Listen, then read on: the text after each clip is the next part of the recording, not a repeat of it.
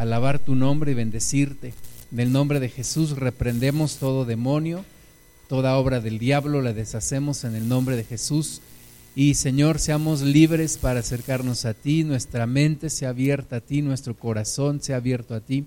Reprendemos toda obra de cansancio, de distracción, toda obra que el maligno quiera poner para apartarnos de ti, para robarnos nuestra bendición, lo reprendemos en el nombre de Jesús. Dejamos en tus manos, Señor, toda carga, toda preocupación, pidiendo que se haga tu voluntad, Señor, y que en todo tú manifiestes tu poder y tu gloria. En tus manos, Señor, ponemos este tiempo. Pedimos también por nuestros hermanos que vienen en camino para que prontamente estén aquí. Reprendemos todo tropiezo en el nombre de Jesús y Señor, que podamos en esta mañana entender tu palabra, ser transformados por el poder de tu Espíritu y ser renovados en nuestra mente y en nuestro corazón. Te damos a ti la gloria, Señor, te bendecimos, te, te cedemos el lugar principal de esta reunión, Espíritu Santo, que seas tú quien nos guíe, que seas tú quien ministre en cada uno de nosotros para la gloria de nuestro Señor Jesús. Amén.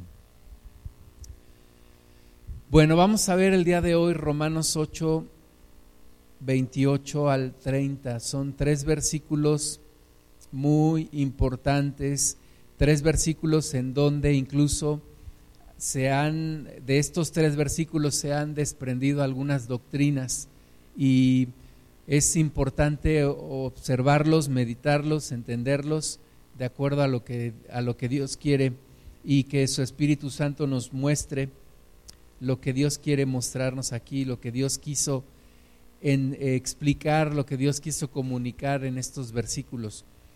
Romanos 8, 28 al 30 dice, y sabemos que a los que aman a Dios, todas las cosas les ayudan a bien. Esto es conforme, perdón, esto es a los que conforme a su propósito son llamados porque a los que antes conoció, también los predestinó para que fuesen hechos conformes a la imagen de su Hijo, para que Él sea el primogénito entre muchos hermanos. Y a los que predestinó, a estos también llamó, y a los que llamó, a estos también justificó, y a los que justificó, a estos también glorificó. Entonces vamos a, ver el día de hoy el plan de Dios que, que tiene para cada uno de sus hijos, para cada una de sus hijas, de acuerdo a lo que está escrito aquí. La meta de cada uno de nosotros, la meta de Dios para cada uno de nosotros es que seamos hechos a la imagen de su Hijo, que seamos conformados a la imagen de Jesús, que ese plan que desde el principio Dios tuvo cuando nos hizo a su imagen y semejanza, pero luego leímos en los primeros capítulos de Romanos que el hombre se corrompió y que dejó de ser a la imagen y semejanza de Dios en cuanto a que fue una persona inmoral, en cuanto a que entró el pecado y la muerte y la corrupción. Pero vemos en estos versículos que Dios quiere que a través de la santificación nosotros seamos hechos conforme a la imagen de su Hijo Jesús. Ahora, dice también en estos versículos que Dios ya nos conocía, Dios ya nos conocía y ya nos había predestinado para lo que seremos. Y, todo esto vemos aquí en, en, estos versículos, todo el proceso que Dios utiliza para, para, para realizar todo esto. Decía que, que de estos versículos se desprenden algunas doctrinas específicamente la doctrina de la predestinación. La doctrina de la predestinación dice que aquellos que van a ser salvos, serán salvos, hagan lo que hagan, porque ya están predestinados para eso. Y que aquellos que van a ir al infierno, van a ir al infierno, hagan lo que hagan, porque ya están predestinados para eso. Entonces, hay corrientes cristianas que, que creen esta doctrina de la predestinación. Hay corrientes como los calvinistas que creen esto, que creen en la doctrina de la predestinación. Entonces, a lo largo de estos versículos yo te voy a pedir que estés pensando en esto, si en qué sentido aplica la doctrina de la predestinación. Si es verdad que algunos ya están predestinados para ir al cielo y hagan lo que hagan, irán al cielo, y si es verdad que algunos ya están predestinados para ir al infierno y hagan lo que hagan, finalmente irán al infierno. Es una de las cosas, si nos vamos a ir haciendo preguntas a lo largo de, lo, de, de estos minutos. Entonces, el tema aquí es que estamos tratando y estamos viendo las formas en las que Dios hace las cosas. Y cuando nosotros queremos acomodar las cosas de Dios a nuestro pensamiento, siempre vamos a caer en problemas. Porque Dios dice que sus pensamientos no son como los nuestros, que cuán altos son los cielos sobre la tierra, así son sus pensamientos sobre nuestros pensamientos. Entonces, vamos a, a, a, entender estos versículos, pero de acuerdo a lo que el Espíritu Santo nos vaya mostrando. Necesitamos revelación del Espíritu de Dios, necesitamos que el Espíritu de Dios sea quien nos conduzca a lo largo de estos versículos. Entonces, siempre que tratemos de explicar los caminos de Dios con nuestra propia forma de entender las cosas, tendremos problemas. Pero cuando descubrimos la verdad de Dios, guiados por el Espíritu, terminaremos adorando siempre al Señor. No necesitamos tratar de justificar a Dios, no necesitamos tratar de estudiar a Dios, que eso es lo que hace la teología, el estudio de Dios. Miguel López dice que a Dios no se le estudia, a Dios se le conoce. Entonces necesitamos conocer a Dios como Él es. Vamos a ver algunos puntos aquí. Primero, la primera cosa, la seguridad de los que son santificados. Debe de haber una seguridad en todo aquel que fue justificado en Cristo y que luego entra en el proceso de santificación. ¿Ok? Todo aquel que es justificado en Cristo, ¿cómo soy justificado en Jesús? Por fe, por fe en el Hijo de Dios. ¿Y cómo entro en el proceso de santificación? Porque nazco a una nueva vida y el Espíritu Santo empieza a hacer la obra en mí. Entonces, Romanos 8, 28 dice, y sabemos que a los que aman a Dios, todas las cosas les ayudan a bien, esto es, a los que conforme a su propósito son llamados. Entonces, a los que aman a Dios, sabemos que a los que aman a Dios, todas las cosas les ayudan a bien. ¿Okay? Para los que aman a Dios, Dios opera o Dios obra o Dios ayuda en todas las cosas para bien. Todo lo que le pase a una persona que ama a Dios, todo lo que le pase a una persona que ha entrado en el proceso de santificación, le ayuda bien. Absolutamente todo. Dios aprovecha absolutamente cada experiencia, cada situación, aun las que nosotros decimos, esta experiencia ha sido muy difícil, no le encuentro sentido, la Biblia nos asegura que hay un propósito para los que aman a Dios. Ahora, ¿quiénes son los que aman a Dios? Porque a veces la gente del, a la gente del mundo le decimos, no te preocupes, a los que aman a Dios todas las cosas les ayudan a bien. Pero hay que preguntarnos, ¿quiénes son los que aman a Dios? Y los que aman a Dios, Jesucristo dijo que el primer mandamiento es amarás a Jehová tu Dios con todo tu corazón, con toda tu alma, con toda tu mente y con todas tus fuerzas.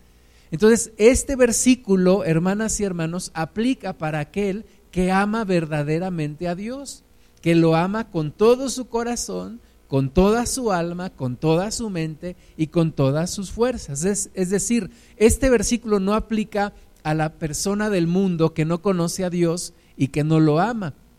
Ni siquiera aplica a un cristiano, entre comillas cristiano, tibio, que medio se entrega a Dios, medio quiere conocer. No, estos versículos aplican a aquellos que han entregado a Dios absolutamente toda su vida y que lo aman con todo su corazón, con toda su alma, con toda su mente y con todas sus fuerzas. A esas personas aplica este versículo. ¿Ok? Y a, y a esas personas, a ese tipo de personas que han entregado todo a Dios, podemos decir, podemos estar seguros que siempre Dios está en control de sus vidas. Si tú le has entregado a Dios absolutamente toda tu vida, lo amas con todo tu corazón, con todo tu ser, puedes estar seguro que siempre Dios está en control. y que todas las cosas que te ocurran, Dios las ayudará para bien. Dios es experto en transformar cosas malas en bendiciones. Lo vemos en la vida de José. José vendido por sus hermanos como esclavo, metido en la cárcel, sin embargo, todas esas experiencias difíciles le ayudaron para bien. Dios lo transformó en algo bueno y Dios lo aprovechó no solamente para bendecir a José, sino para bendecir a todo el pueblo de Israel. Entonces, si tú eres una persona de estas que ama a Dios, que verdaderamente amas a Dios, entonces Dios puede operar en que todo lo que te ocurra va a contribuir para tu bien, va a ocurrir para tu bienestar. Todo lo que te pase, Dios lo va a aprovechar para tu bien. Todas las cosas ayudan a bien a los que aman a Dios. Esto es, dice, a los que conforme a, su propósito son llamados. Entonces, yo lo que me tengo que asegurar es amar a Dios, conocer a Dios, amarle con todo mi corazón, con toda mi alma, con toda mi mente, con todas mis fuerzas. Y yo sé que todas las cosas que me ocurran, puedo estar seguro, Dios las hará operar para bien. ¿Ok? Eh, Dios causa que todas las cosas se realicen de acuerdo a su propósito para la persona que ama a Dios. Esa es nuestra seguridad. Entonces el que ama a Dios tiene una perfecta seguridad de que Dios hará que todas las cosas obren para su bien y para el cumplimiento de Dios y de su propósito en tu vida. Todas las cosas Dios las, las alineará, Dios las aprovechará para cumplimiento de tu bendición y del propósito que Dios tiene para ti. Por eso a veces no entendemos, decimos, bueno, ¿esto en qué me va a ayudar? Dios sabe en qué te ayudará. Carlos Spurgeon pasaba por situaciones tan difíciles y él decía, si esto no me hace humilde, nada lo hará. Y él reconocía que en todo, en todo, Dios iba a aprovechar la experiencia para su propósito para cumplir su propósito. Entonces no debo de estar viendo yo mi propósito, sino cuál es el propósito de Dios en esto. Entonces sabemos que Dios obra en todas las cosas para el bien de los que conforme a su propósito son llamados. ¿Verdad? ¿Quién es el que conforme a su propósito es llamado? El que ama a Dios con todo su corazón, con toda su alma, con toda su mente y con todas sus fuerzas. Ha adoptado el propósito de Dios para su vida ha tomado el propósito de Dios, ya no vive para él mismo o para ella misma, vive para Dios, vive para el cumplimiento del propósito de Dios en su vida. Entonces, una persona sí puede estar segura que todas las cosas ayudarán para el cumplimiento de ese propósito de Dios. Ahora, los que conforme a su propósito son llamados, se refiere a un pueblo específico, específicamente a la iglesia a la iglesia que ha sido llamada con un propósito, a cada persona de la iglesia que ha sido tomada, que ha sido llamada con un propósito. Tú tienes un llamado, tú tienes un llamamiento de Dios en tu vida. Entonces la misma raíz que utiliza aquí cuando dice conforme a su propósito son llamados, recuerda iglesia quiere decir convocar o llamar, llamar a un propósito. A esas personas es a las que se refiere Romanos 8:28, a los que conforme a su propósito son llamados. Y en este contexto se habla del propósito de Dios para aquellos a quienes Él llama. Es decir, Dios no me llama nada más para que, porque sí, Dios me llama porque tiene un propósito para mí. Dios te llama conforme a un propósito. Tienes un propósito, hay un llamado en tu vida. Nosotros pensamos que solamente algunos ministros, algunas personas de la iglesia tienen un llamado. No, toda persona que le entrega su vida a Cristo tiene un llamado, tiene un propósito. Por eso dice a los que conforme a su propósito son llamados. Él los está llamando, Él los llama con un propósito. Entonces, Dios siempre tiene un propósito para aquel que llama. Por eso las dos preguntas que hace el apóstol Pablo en su encuentro con Jesús. La primera es, ¿quién eres tú? Y la segunda es, ¿qué quieres de mí? deberíamos de hacerlas todos nosotros. Las mismas dos preguntas. ¿Cuál es el llamado? Dios tiene un propósito para todo aquel que llama. Y si Dios me está llamando a mí, Dios tiene un llamado para mí. Y si Dios tiene un llamado para mí, yo tengo que entender cuál es ese llamado, cuál es ese propósito, para fluir en ese propósito, para encaminar mi vida, para enrutar mi vida, para alinear mi vida en ese propósito. Entonces, a todo aquel que Dios llama, Dios tiene un propósito. Y Él puede hacer que todas las cosas se encaminen para bien, para el cumplimiento de ese propósito de aquel a quien Dios ha llamado y de aquel que ha respondido a ese llamado de Dios.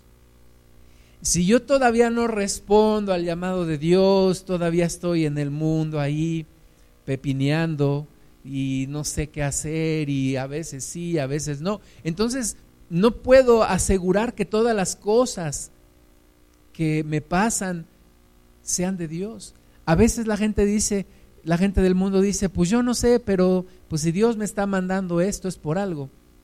Muchas de las cosas que vive la gente del mundo no las manda Dios.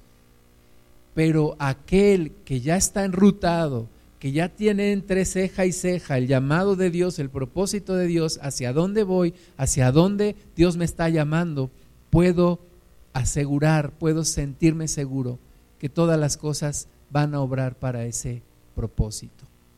No tengo que ser el más inteligente, no tengo que ser el perfecto, no tengo que ser el más listo.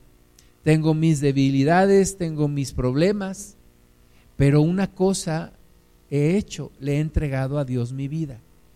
Y si le he entregado a Dios mi vida sinceramente, y sinceramente camino en ese llamado, puedo estar confiado que Dios operará todas las cosas para bien. Dios hará todas las cosas para el cumplimiento de su propósito. Puedo creer que Dios cumplirá su propósito en mí puedo estar confiado en que Dios cumplirá su propósito en mí. Si no soy hipócrita, si no soy de doble ánimo, si soy sincero con Dios, le he entregado mi vida, camino todos los días buscando su voluntad, puedo estar confiado que todas las cosas operarán para bien en mi vida y que el propósito de Dios se cumplirá.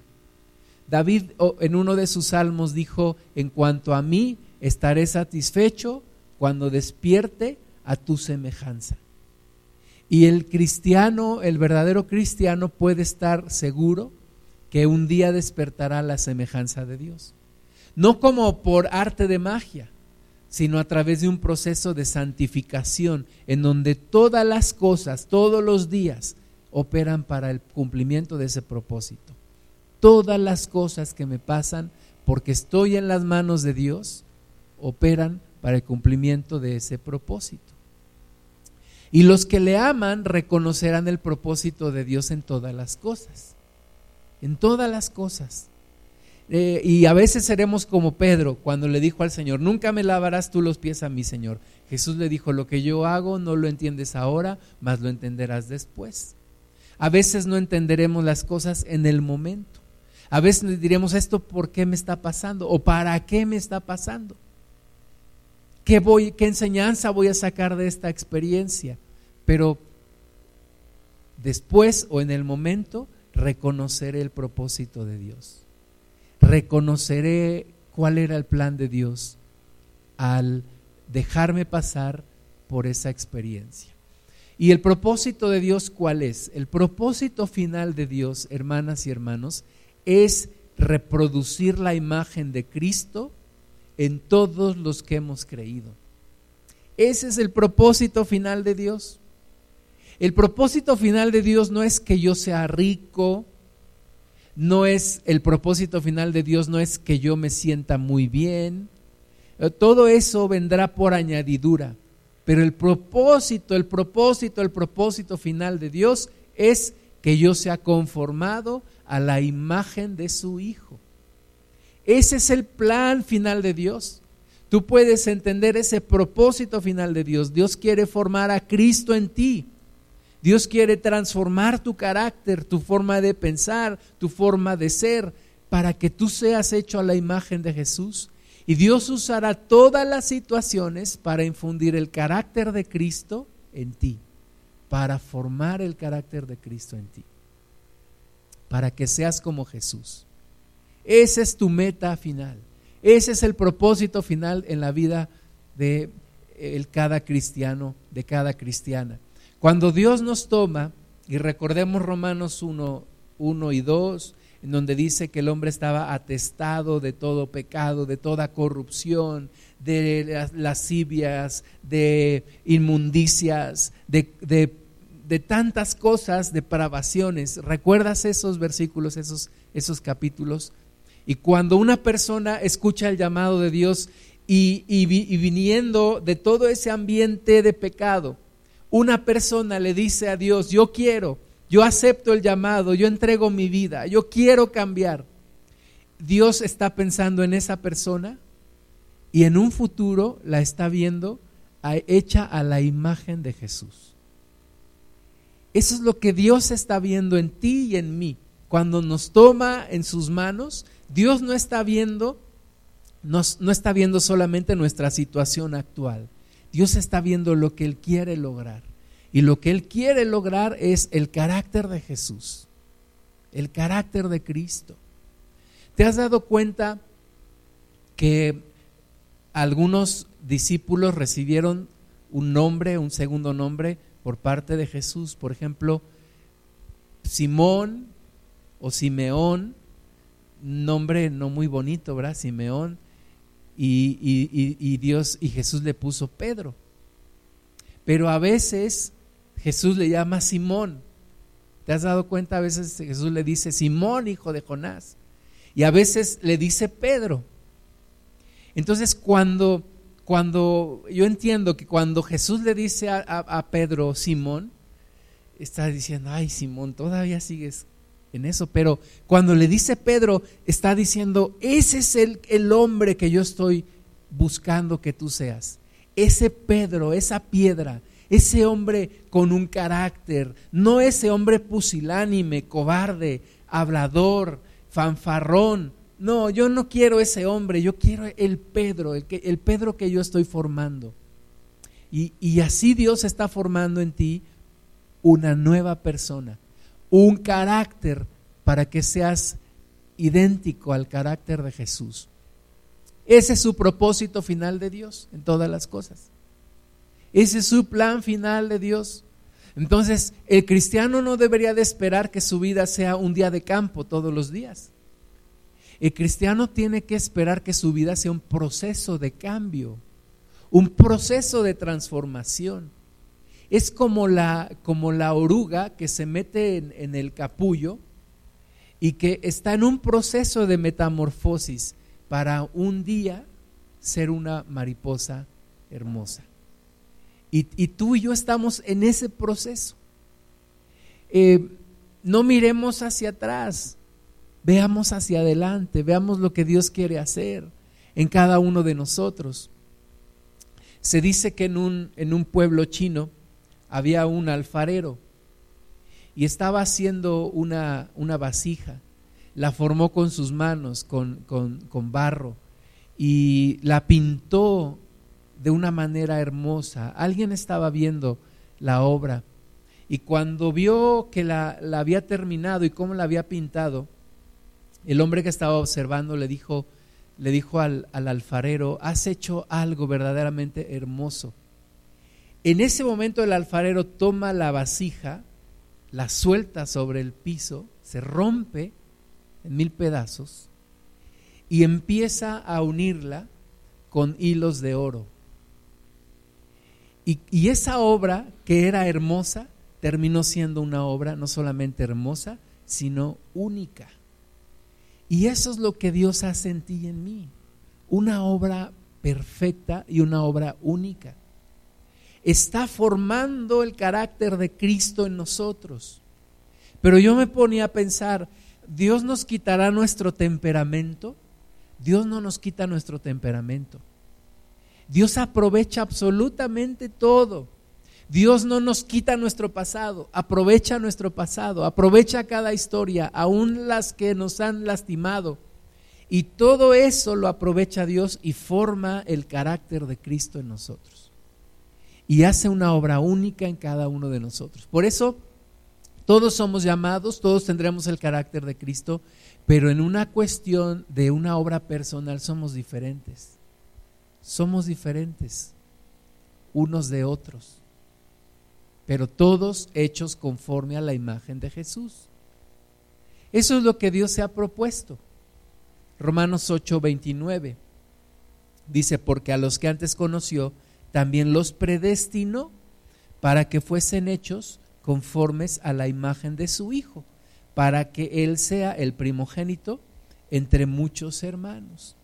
Entonces, el que era el unigénito, el unigénito Hijo de Dios, ahora viene a ser el primogénito, el primero entre muchos. El primero entre, entre muchos, entre una humanidad conformada a la imagen de Jesús, en forma y en aspecto, en carácter, en forma de pensar, en santidad, en forma de ver la vida. Dios ya se propuso lo que quiere que tú seas. Dios ya sabe lo que quiere que tú seas. Y Dios quiere que tú seas conforme a la imagen de Jesús. La obra de santificación, hermanas y hermanos, tiene que ver con eso, con el cumplimiento del propósito final de Dios que tú seas hecha y que tú seas hecho a la imagen y semejanza de Jesús. ¿Cuánto tiempo le toma a Dios ese proceso? Desde que tú aceptas a Cristo hasta el último día de tu vida. Todo ese tiempo es el proceso de santificación. Y el propósito es entonces hacer a cada creyente a la imagen de su Hijo. El cristiano entonces debe llevar la imagen de Jesús. A veces somos intolerantes unos con otros y decimos, yo entré a la iglesia y me encuentro con pura gente hipócrita. No es que, no es que eh, el 100% de la gente en la iglesia sea hipócrita. Lo que pasa es que todos estamos en ese proceso. Y nosotros esperamos tratar con gente perfecta, pero no lo somos. Y tenemos que entenderlo y tenemos que entender que la madurez toma un tiempo y que todos vamos avanzando en un proceso de madurez. Ninguno de nosotros es perfecto. Ninguno de nosotros está hecho ya a la imagen de Jesús. De otra forma, Dios ya nos habría llevado. Y tenemos que entenderlo y tenemos que apoyarnos unos con otros. Dios desea muchos hijos, pero muchos hijos como su Hijo, como Cristo. Dios no quiere muchos hijos berrinchudos, rebeldes, payasos, sangrones, metiches. No, no, no. Dios no quiere de esos hijos. Dios quiere muchos hijos, pero conformados a la imagen de su Hijo. Entonces cuando le decimos a la gente del mundo, no te preocupes, vente, acércate a Dios, Él te acepta tal y como eres. Sí, hay que decírselo. Él te acepta tal y como eres, pero hay que decirle la segunda parte también. Y Él va a hacer de ti una obra perfecta. Él te va a transformar para que ya no seas como eres, sino para que seas a la imagen de Jesús, para que Jesús sea el primogénito entre muchos hijos, ya no el unigénito, sino el primogénito, el primogénito de una nueva humanidad, que va a ser glorificada en Él, que va a ser no solamente santificada, que va a ser glorificada con Cristo Jesús. Amén. Entonces la transformación del creyente es salir de la imagen del mundo y ser transformado a la imagen del Hijo de Dios. Ese proceso, de nuevo, se llama santificación.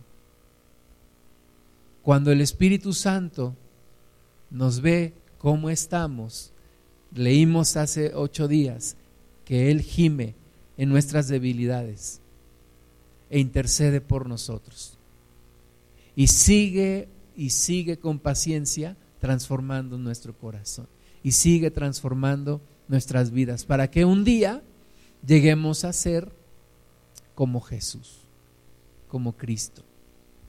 Muy bien, punto número dos, la, la obra que santifica.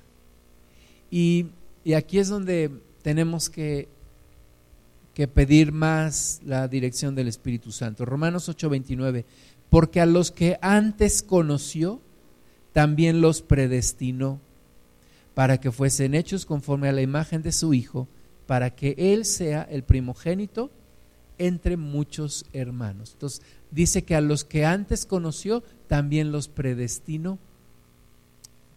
Entonces, toda su obra comienza, comienza en una presciencia, a los que antes conoció. Antes los conoció. No es que un día, eh, de repente Dios andaba ahí viéndonos y, ah, mira tú. No, dice que ya desde antes los conoció. Y si tú lees las escrituras, te vas a encontrar con que la Biblia dice que Él planeó la salvación, tu salvación, desde antes de la fundación del mundo. Desde antes de la fundación del mundo. Ni siquiera desde antes de que tú nacieras. No, desde antes de la fundación del mundo, Dios planeó tu salvación.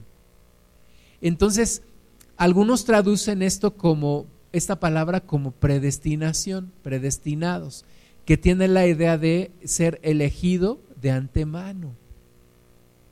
Ser elegido de antemano. Dios tiene la capacidad de saber las cosas por adelantado. ¿Verdad? Cuando Jesús le dice a sus discípulos en la última cena, esta noche todos me van a dejar. Pedro le dice, no Señor, yo no te voy a dejar. Aunque todos estos te dejaran, yo no te voy a dejar. Jesús le dice, no cantará el gallo más de dos veces cuando tú ya me habrás negado tres veces. Y, no es que Jesús estuviera deseando eso, pero Dios ya sabía. Dios ya sabe las cosas desde antes que sucedan. Yo te pregunto, yo te pregunto, y son de las cosas que, todos deberíamos de preguntarnos. Yo te pregunto, ¿Dios sabía que Adán y Eva iban a pecar? Entonces, ¿por qué puso el árbol del conocimiento del bien y del mal en medio del huerto del Edén? Si Dios ya sabía que iban a pecar. O si Dios no sabía que iban a pecar. ¿Tú qué crees? ¿Dios ya lo sabía o Dios no lo sabía? y le agarró por sorpresa. Y un día, ah, el hombre pecó, ¿qué vamos a hacer? No, de acuerdo a lo que estamos leyendo, Dios ya sabía que el hombre iba a pecar. Y son de las cosas que uno no alcanza a entender. Yo estaba leyendo Ezequiel y uno de los capítulos de Ezequiel habla sobre Lucifer. Y yo le preguntaba a Dios, Señor, si tú ya sabías que este ángel iba a rebelarse contra ti, ¿para qué lo creaste? Esa es mi forma humana de pensar las cosas. Si yo sé que alguien me va a causar un problema, ¿para qué lo traigo a mi vida? ¿Verdad? Yo no lo entiendo. Algún día lo entenderé.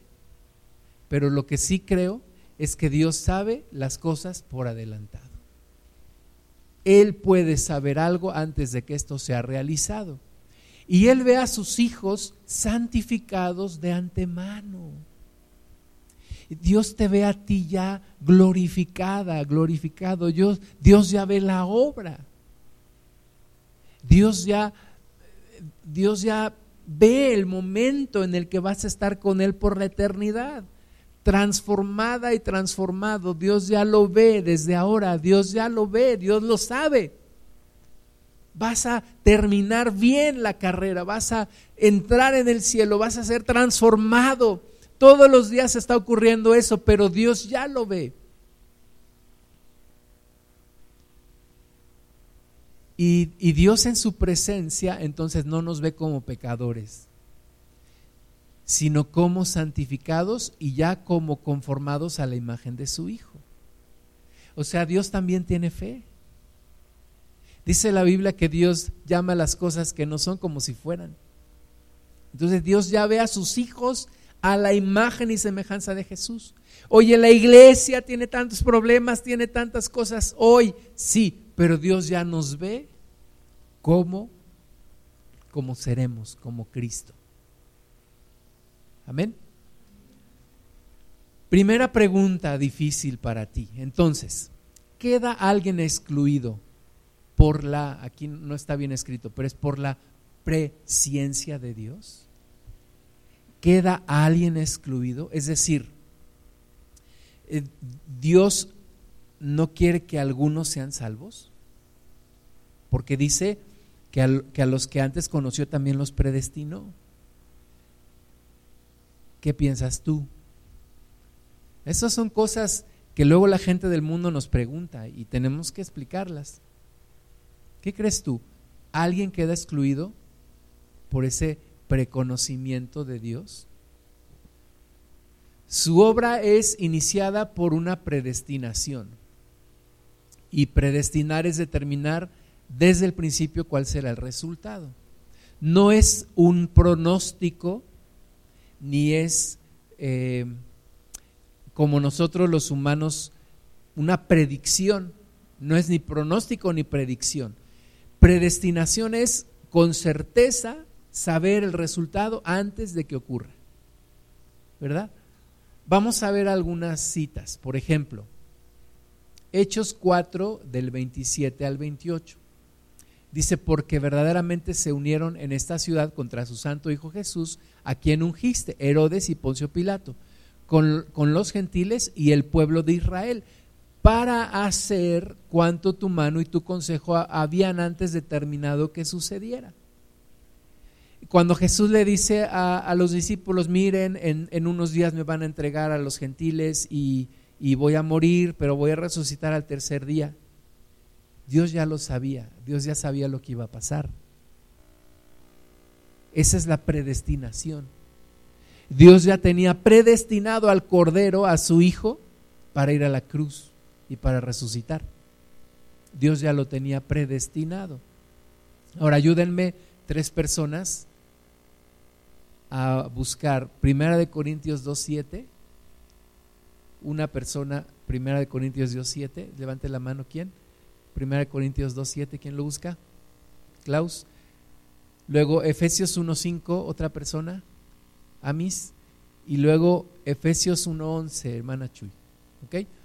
Vamos a leer esas tres citas hablando de lo que es la predestinación. Entonces, Primera de Corintios 2.7.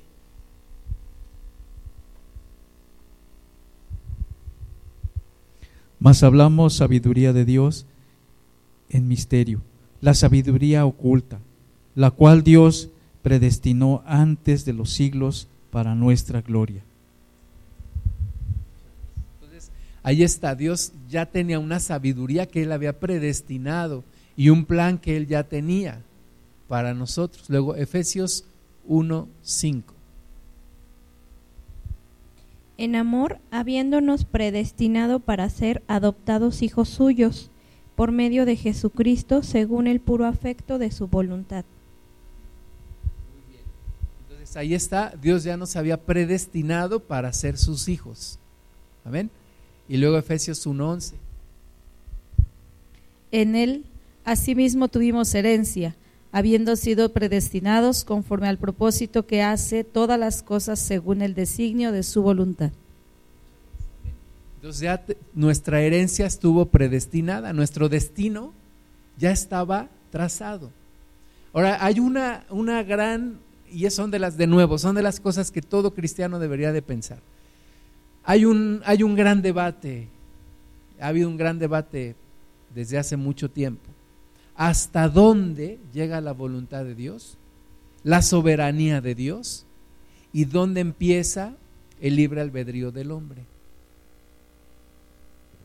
Hasta dónde Dios me predestinó y hasta dónde yo puedo decir que no o que sí.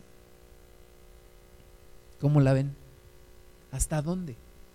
Dios ya me predestinó. Por ejemplo, en un hombre como, como Jacob, Dios ya tenía planes para Jacob. ¿Podía Jacob renunciar a esos planes? ¿Podía Jesús renunciar a la cruz? ¿Cómo la ven? ¿Qué piensan? Dios me predestinó, pero ¿puedo yo renunciar a esa predestinación? Ahora, Dios anuncia lo por venir desde el principio. Isaías 46 del 10 al 11. ¿Quién me ayuda? Isaías 46 del 10 al 11. Porque aquellos que de repente les dice la doctrina de la predestinación, mira, hay unos que se van a ir al infierno, no importa lo que hagan. Y entonces la gente dice, qué Dios tan injusto, ¿no? Y entonces, ¿en dónde opera la predestinación? Bueno, un punto en el que estoy seguro que opera es que a los que conoció y a los que llamó y a los que justificó, también los santificó y los glorificó. O sea, en ese punto, si tú ya aceptaste el llamado y tú te mantienes en ese llamado, la obra de Dios se va a hacer en tu vida. Puedes estar seguro. Pero entonces la salvación se pierde o no se pierde. Bueno, es que siempre estará la opción de ese libre albedrío. Pero si tú caminas en ese camino de Dios, puedes estar confiado, Dios cumplirá su obra en ti. Por eso Pablo dice, fiel es el que empezó la obra en ustedes para terminarla. Isaías 46, 10 y 11, ¿quién me ayuda?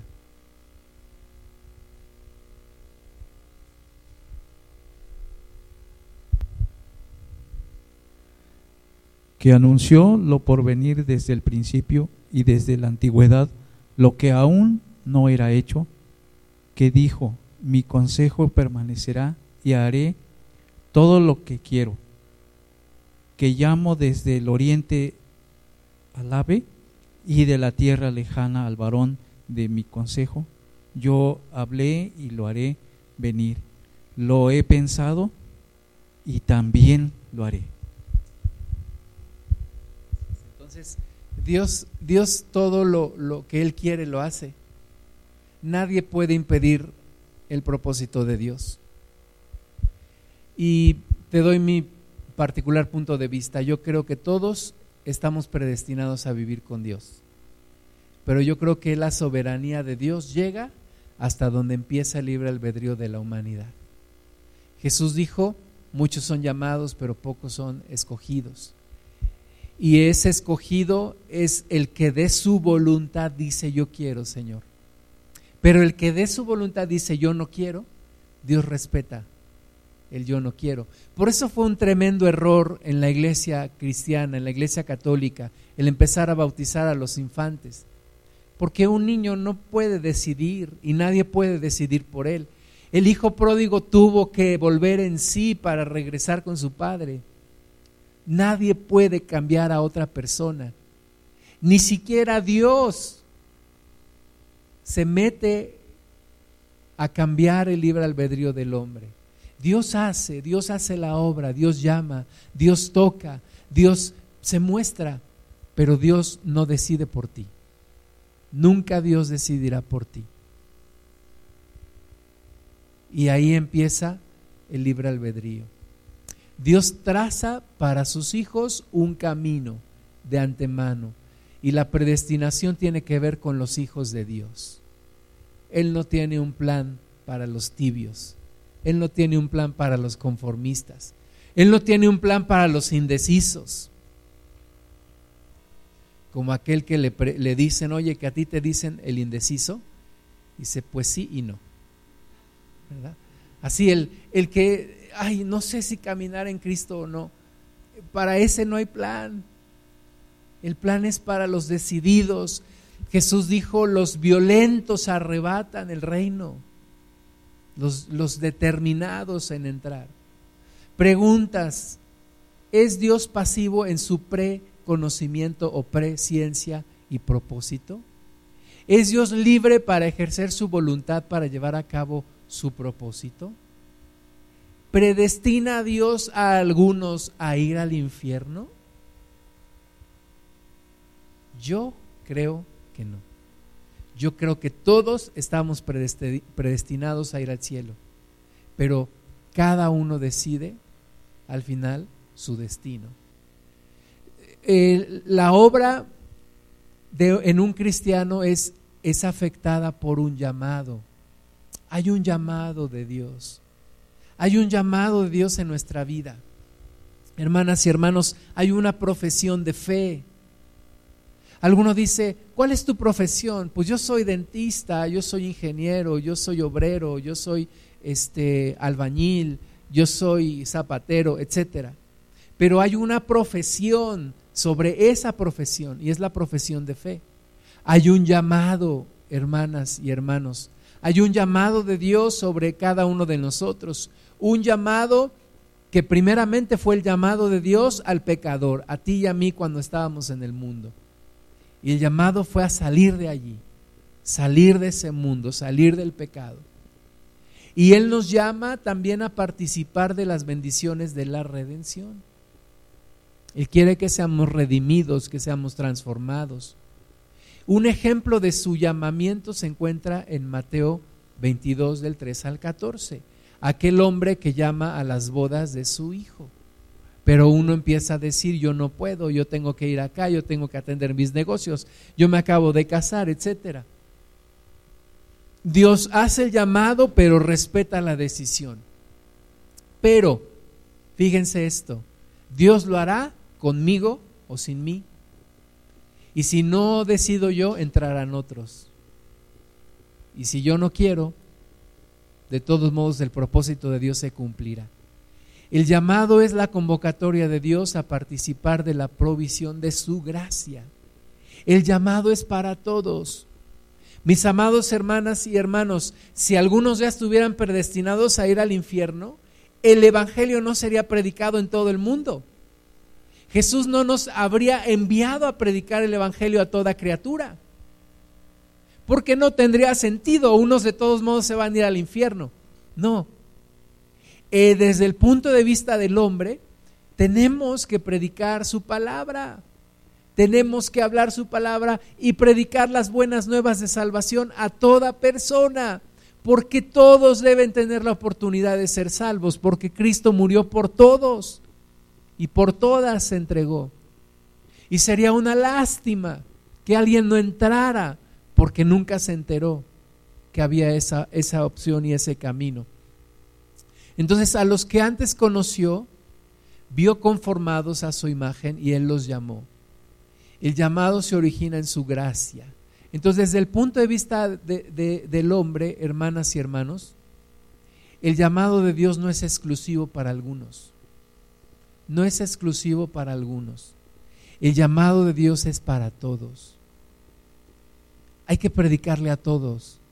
Hay que predicar a todos la posibilidad, hay que hablarles de las buenas nuevas de salvación.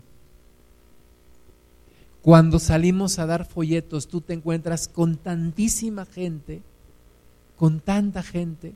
Cuando vas en algún lugar y ves a tanta gente y dices, todos estos tendrían que tener la, la posibilidad, la oportunidad de ser salvos, de conocer el, el, llamado de Dios y entonces escoger si lo quieren o si no lo quieren.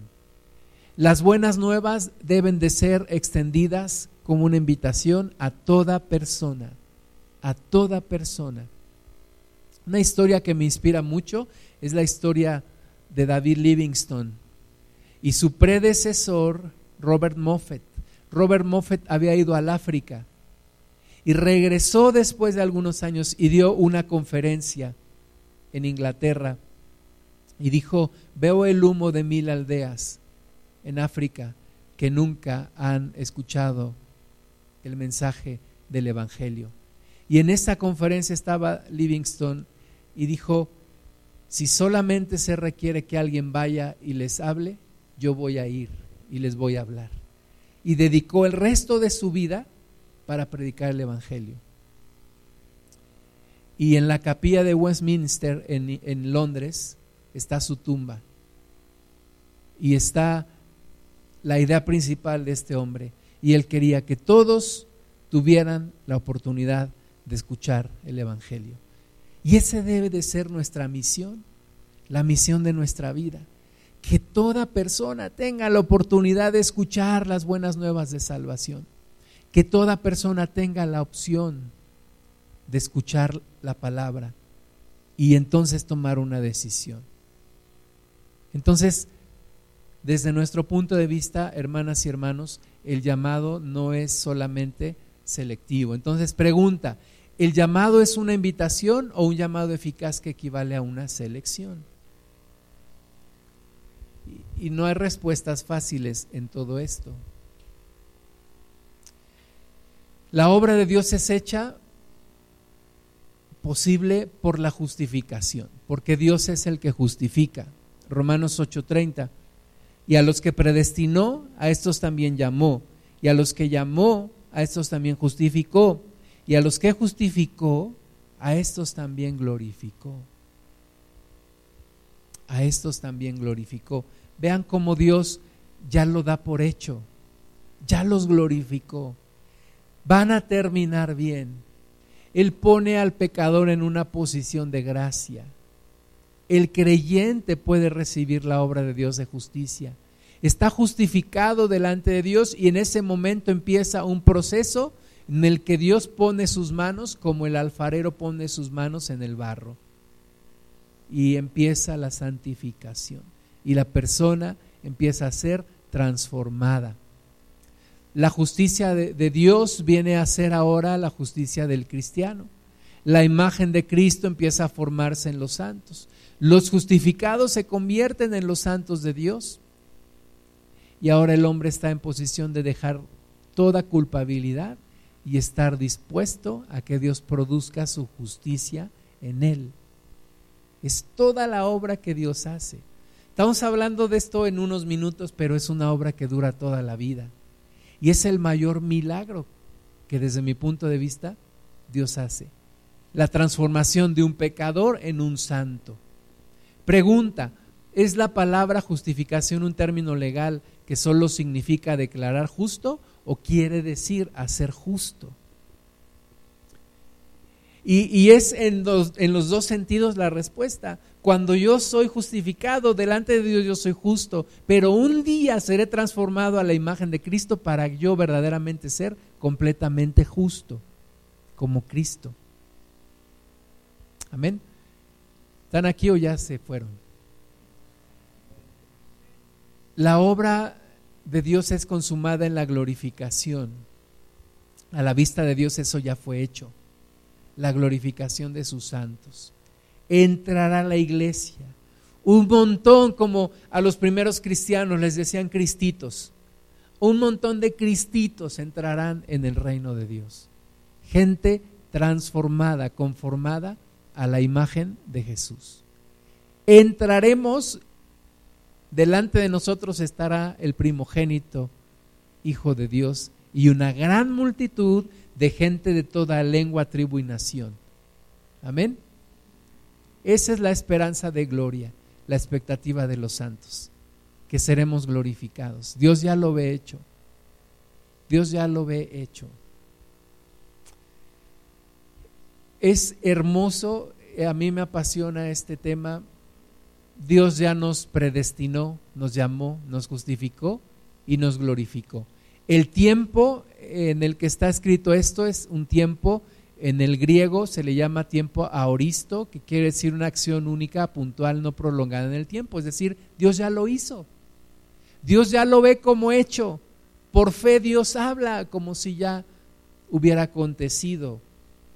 Es como, yo no sé si tú lo has hecho, yo cierro mis ojos y veo a mis hijos adultos sirviendo a Dios, bien, sanos, con una familia. Yo lo, yo lo veo en mi, en mi mente, en mi corazón. No está todavía, pero yo ya lo veo. Yo lo veo así, yo lo creo. Y Dios cuando nos ve, Dios ve a Cristo en nosotros, la obra que el Espíritu Santo está haciendo en nosotros. Dios se comprometió contigo y no te va a dejar hasta que la obra termine. Por supuesto, en algún momento tú tendrías la opción de decir, Dios, ya no quiero. Reniego de la fe, me regreso al mundo. ¿Ok? Esa opción siempre va a estar.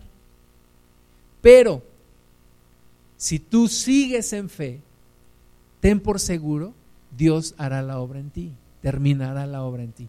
Dios está comprometido contigo en hacer la obra. El Espíritu Santo está comprometido contigo, ligado a ti serás una persona glorificada, serás hecha y hecho a la imagen de Jesús. ¿Cómo contrasta este capítulo 8 de un hombre glorificado con la figura del hombre en Romanos 1 y 2 de un hombre caído?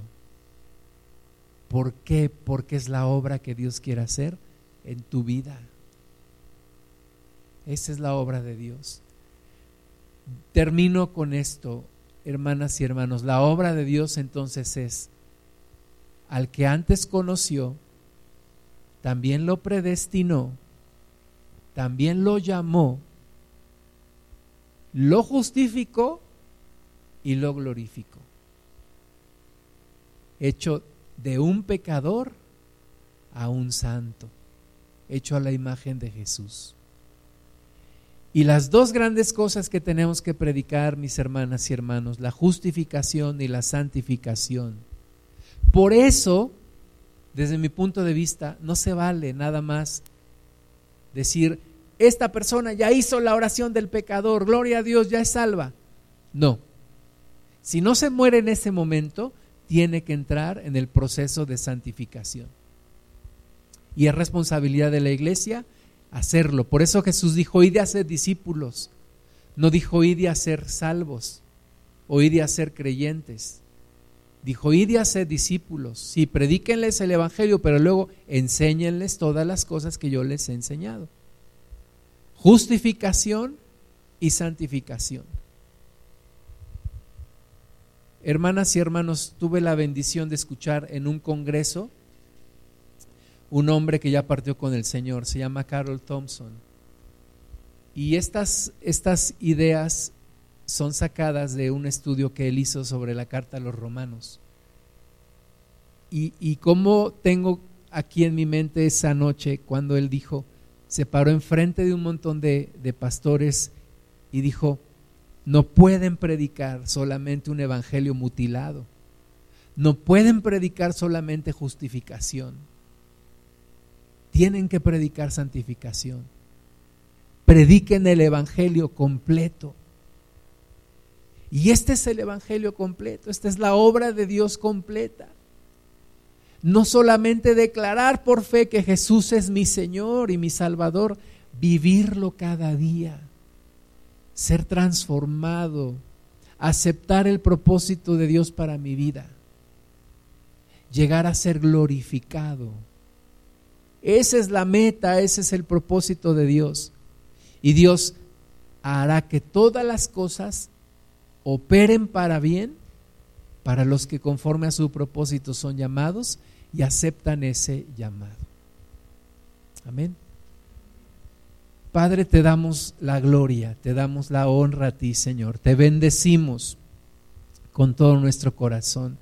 Gracias, Padre, por tu obra una obra perfecta, una obra maravillosa que estás haciendo en nosotros.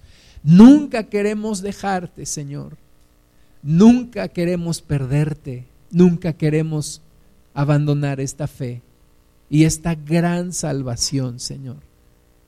Ayúdanos a nunca salirnos de este propósito, Señor, y haber cumplido todo tu plan en nuestras vidas. Gracias por operar todas las cosas a nuestro favor. Gracias Señor por darlo todo por nosotros, por estar comprometido con tu iglesia. Gracias Espíritu Santo por moverte aquí en medio nuestro. Te damos a ti la gloria, Jesús. Bendito es tu santo nombre.